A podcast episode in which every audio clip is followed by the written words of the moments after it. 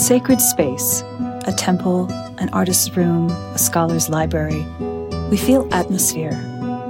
The presence of the devotion and art, study and ritual that have taken place within it over decades or centuries, and whose traces now permeate its walls. On Alcove, we enter into erratic places to explore aesthetics, spirituality, and magic. Those qualities we perceive in sacred space and which open up sacred space within us. By talking with their keepers, descending into their foundations, and researching their objects and texts, we try to understand what's in the atmosphere of these extraordinary places. I'm Elisa Carroll. Welcome to Alcove.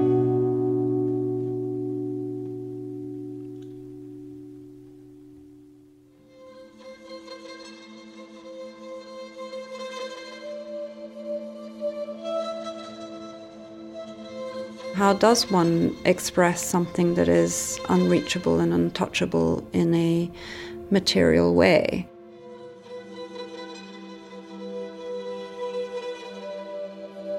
I think the moon is a wonderful subject now to take us out of our bodies into superior realms.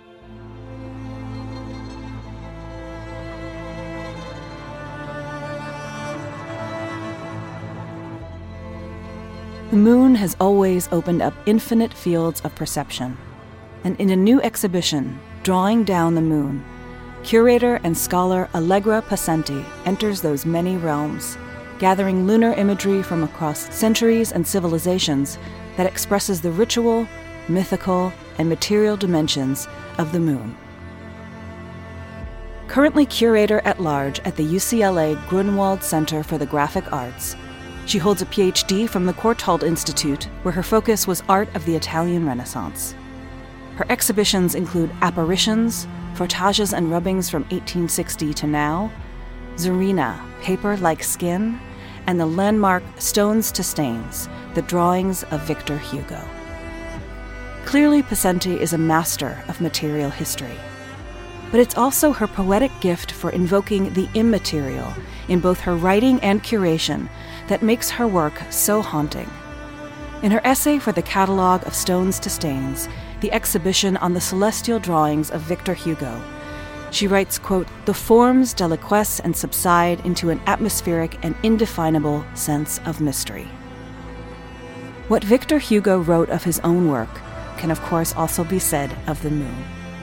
That beauty is no other than infinity contained within a contour the glowing sphere that inspired Thessalian witches, Copernicus, and Kandinsky, has been gazing over us all across all time. We spoke with Allegra about the exhibition and her curatorial practice at the Hammer Museum in June.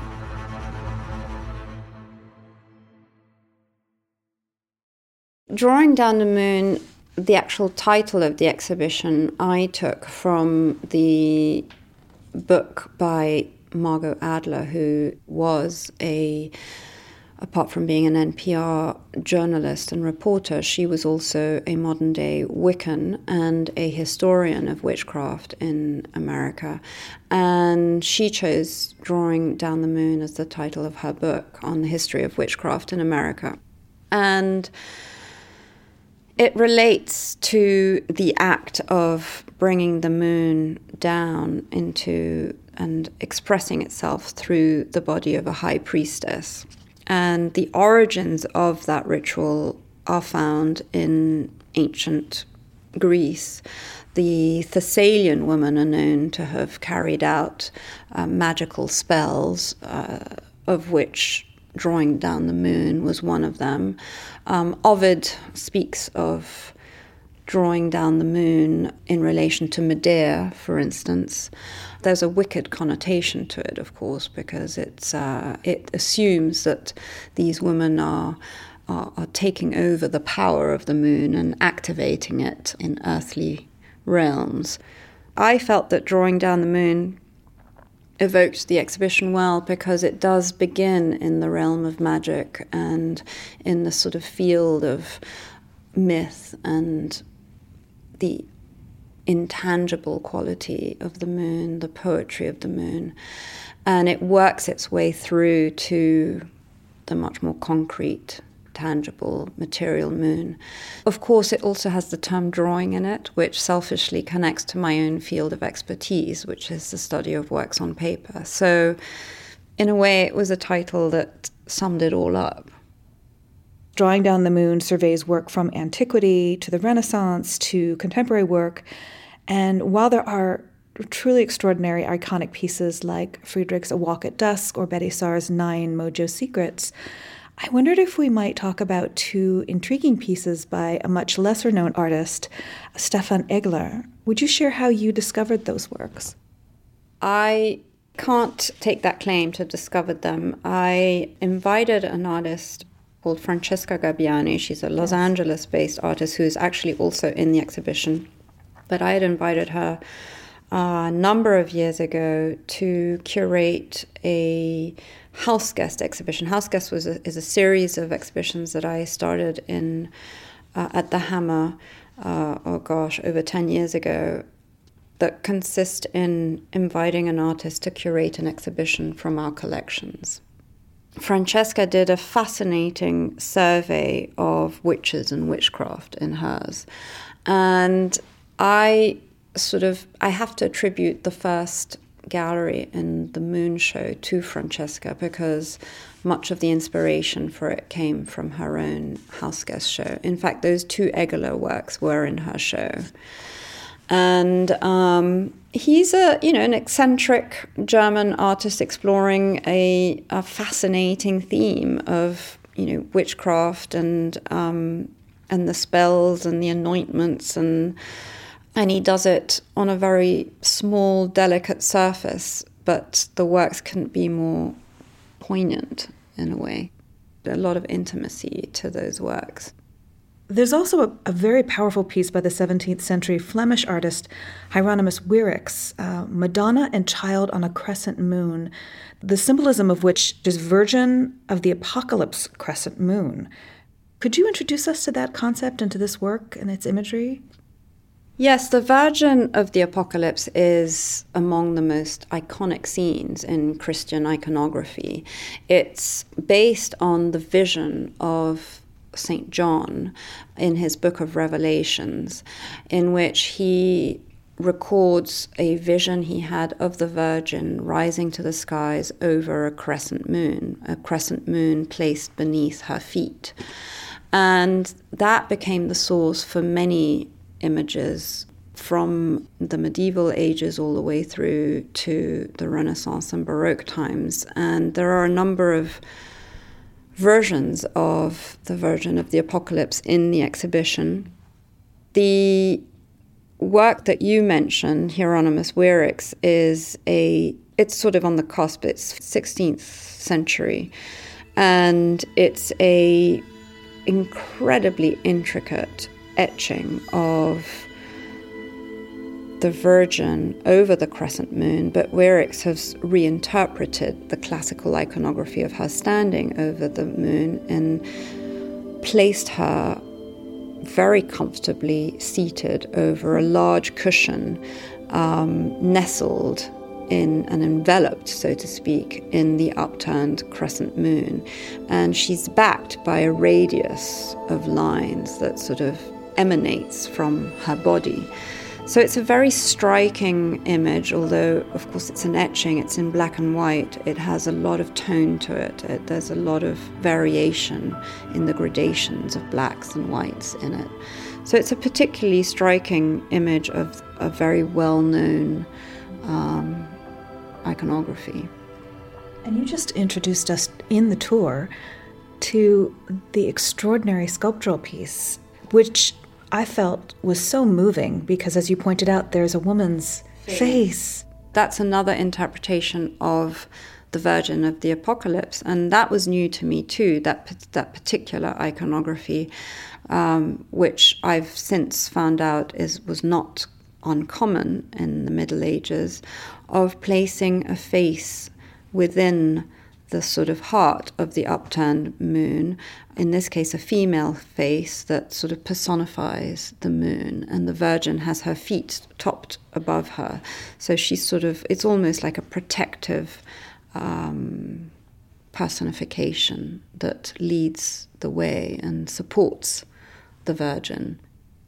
Somehow I find that moving because it's almost as if that were not a pre Christian or a pagan, or do you know what I'm searching for? Yeah. Something that feels very elementally feminine, supporting Mary. I think you're absolutely right. It sort of crosses into paganism, um, Christianity often does that. Christian iconography of, often draws from ancient uh, iconography, so there's an, often an interesting, you know, crossing of influences there, and absolutely you can read that into it.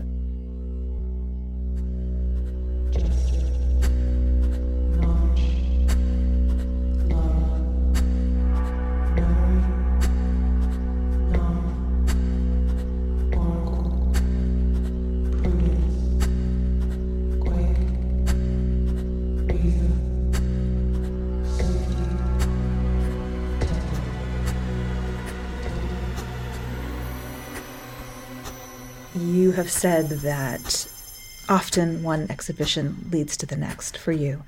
And I wondered um, if your study of Victor Hugo and his starlit excursions, of course, and his um, work at the Paris Observatory that you wrote about in Stones to Stains was a prompt. Well, interestingly, I had started working on the Moon Show before I started working on Victor Hugo. This is a, an exhibition that has been postponed various times, even pre pandemic, for different reasons space, um, collaborations that ended up changing. So I've had the Moon Show in my mind for the past six or seven years. And when I started working on Victor Hugo, it's just felt like a natural inclination to lean towards his starlit walks and to his planetary drawings because I had the moon very much on my mind and I was working on these two shows in parallel. The interesting thing about Victor Hugo is that he he writes this ode to the moon, and he writes it um, many years after his first vision of the moon through a telescope. And I think that seeing the moon through a telescope, for the, the surface of the moon through a telescope for the first time, was so remarkably shocking to him. The fact that the telescope brought the moon so close to home, and that he was accustomed to seeing the moon as an untouchable element in the sky, a magical element in the sky, but that suddenly science made it possible to bring it down to reality. That material moon suddenly become, became shockingly real. And it took him, I think, over 20, 30 years to come to terms with that shock and write about it. And when he does write about it, he writes about the dual aspect of the moon, the fact that there is this myth there are these stories, folklores, wonderful, um, dreamy poems that take us to the intangible side of the moon. And yet there's also the science, evolving science around him, the telescopes of Paris, the, you know, scientists that are around him that are making the moon more real than it had ever been.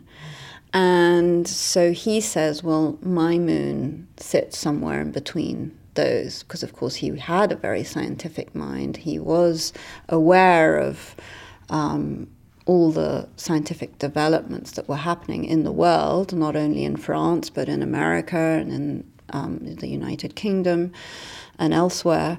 Um, but he was also a dreamer and a poet himself. So his moon met at the crux of those two extremes. And that became a uh, characteristic, a sort of underlying characteristic of my moon show the fact that there's that tension between the real moon and the fictional moon. And I wanted both those sides to be represented.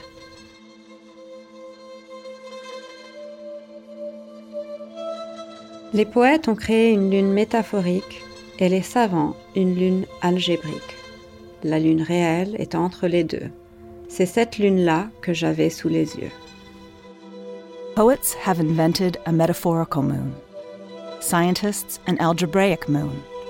The real moon is halfway between the two. That is the moon my eyes beheld. Victor Hugo, Promontorium Somni, the promontory of dream.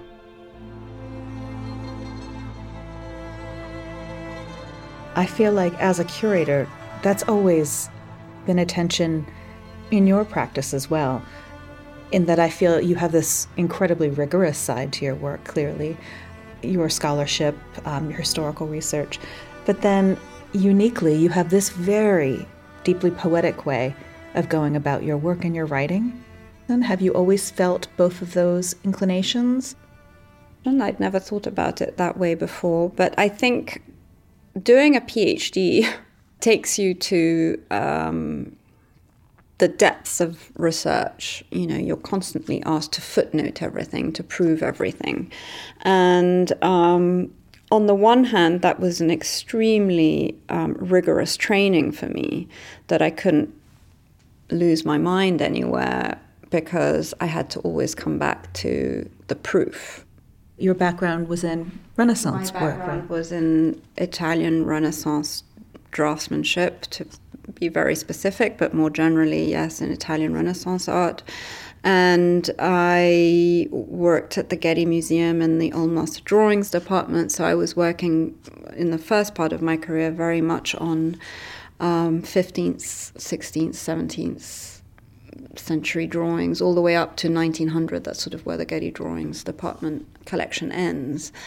But then when I when I finished my PhD, which was on the use of drawings in the communication between artists and patrons in Italy during the 16th century, I was quite adamant that that was that was a time to move on and into the present, and um, to remain in the field of drawings, but to start conversing with living artists about their works on paper and their practice of making works on paper. And that allowed me to take back maybe the less tangible qualities of curating, you know, and to be um, maybe allow myself to be a bit more of an artist myself. And so being at the Hammer allowed me to make exhibitions that I probably wouldn't have been able to do anywhere else because I sort of stretched the boundaries. I stayed within the fields of works on paper, but I went from past to present and from culture to culture. The first exhibition I did here was called Gouge, the Modern Woodcut, and um, it really crossed crossed boundaries of time and, and culture in a, in a way that I felt the museum allowed me to do, but it wouldn't have been easy to do in many other places. So, Allegra, you've traced what we could call the immaterial in several of your exhibitions, um, from apparitions to Rachel Whiteread, her drawings to Stones to Stains, exploring the spectral and the otherworldly. And I wondered if you could share a bit about what maybe draws you to those feelings or those ideas. Um, well, that's interesting. I hadn't never thought of it that way, but uh, now that you're pointing towards those characteristics of my shows, I agree that they do tend to come up. I think uh, it's there's a fascination with what art can do, and for instance, in my rubbings and frottage exhibition, there was definitely an appeal to a type of drawing that captured ghostliness. How does one uh, fix something that is not fixable? And I think that was fair to say about Rachel Whiteread too. How does one turn the emptiness of a room into a concrete form? And that is true of, in a way, the moon show. You know, how does one express something that is unreachable and untouchable in a material way? I think it's always a challenge for the curator to find reason, find ways to do things that might seem appealing but impossible, um, and to find ways to actually bring those aspects to life. And it's not really the curator, it's the artists who make it possible. As a curator, I'm just finding those artists who do it and bringing them together in the room to have those conversations. But it's about finding those voices that try to make the impossible possible and try to make the invisible visible. So I found this wonderful quote, quote, there is a belief common to many cultures that working rituals at the time of different phases of the moon can bring about physical or psychological change or transformation. And I was just thinking about this as you've been immersed in this moon study for many years now. Um, is there one aspect that's been that you've particularly interiorized or that's been transformative about focusing on this subject? Well, it's interesting. We're speaking about this exhibition um, sort of at the tail end of a huge, you know, world changing, life changing pandemic. And serendipitously, I think this is the perfect moment to be exhibiting this survey because we've been forced into being so focused on our own bodies in the past couple of years, three years.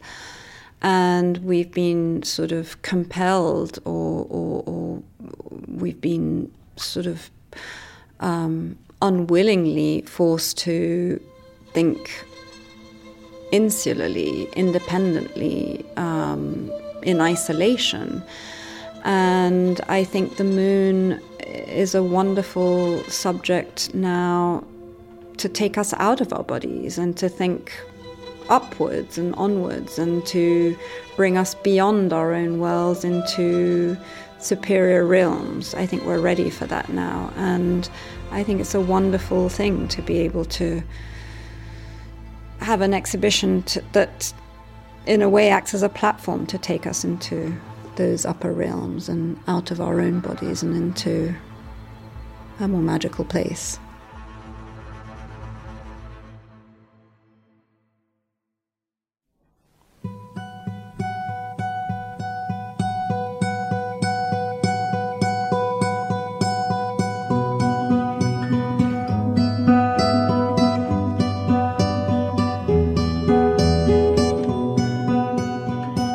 Drawing Down the Moon is on view at the Hammer Museum through September 11th. To learn more, visit hammer.ucla.edu. You can see images and read the transcript on our website, thealcoveproject.com. Alcove sound design is by Jim McKee, with editing by Emma Jackson.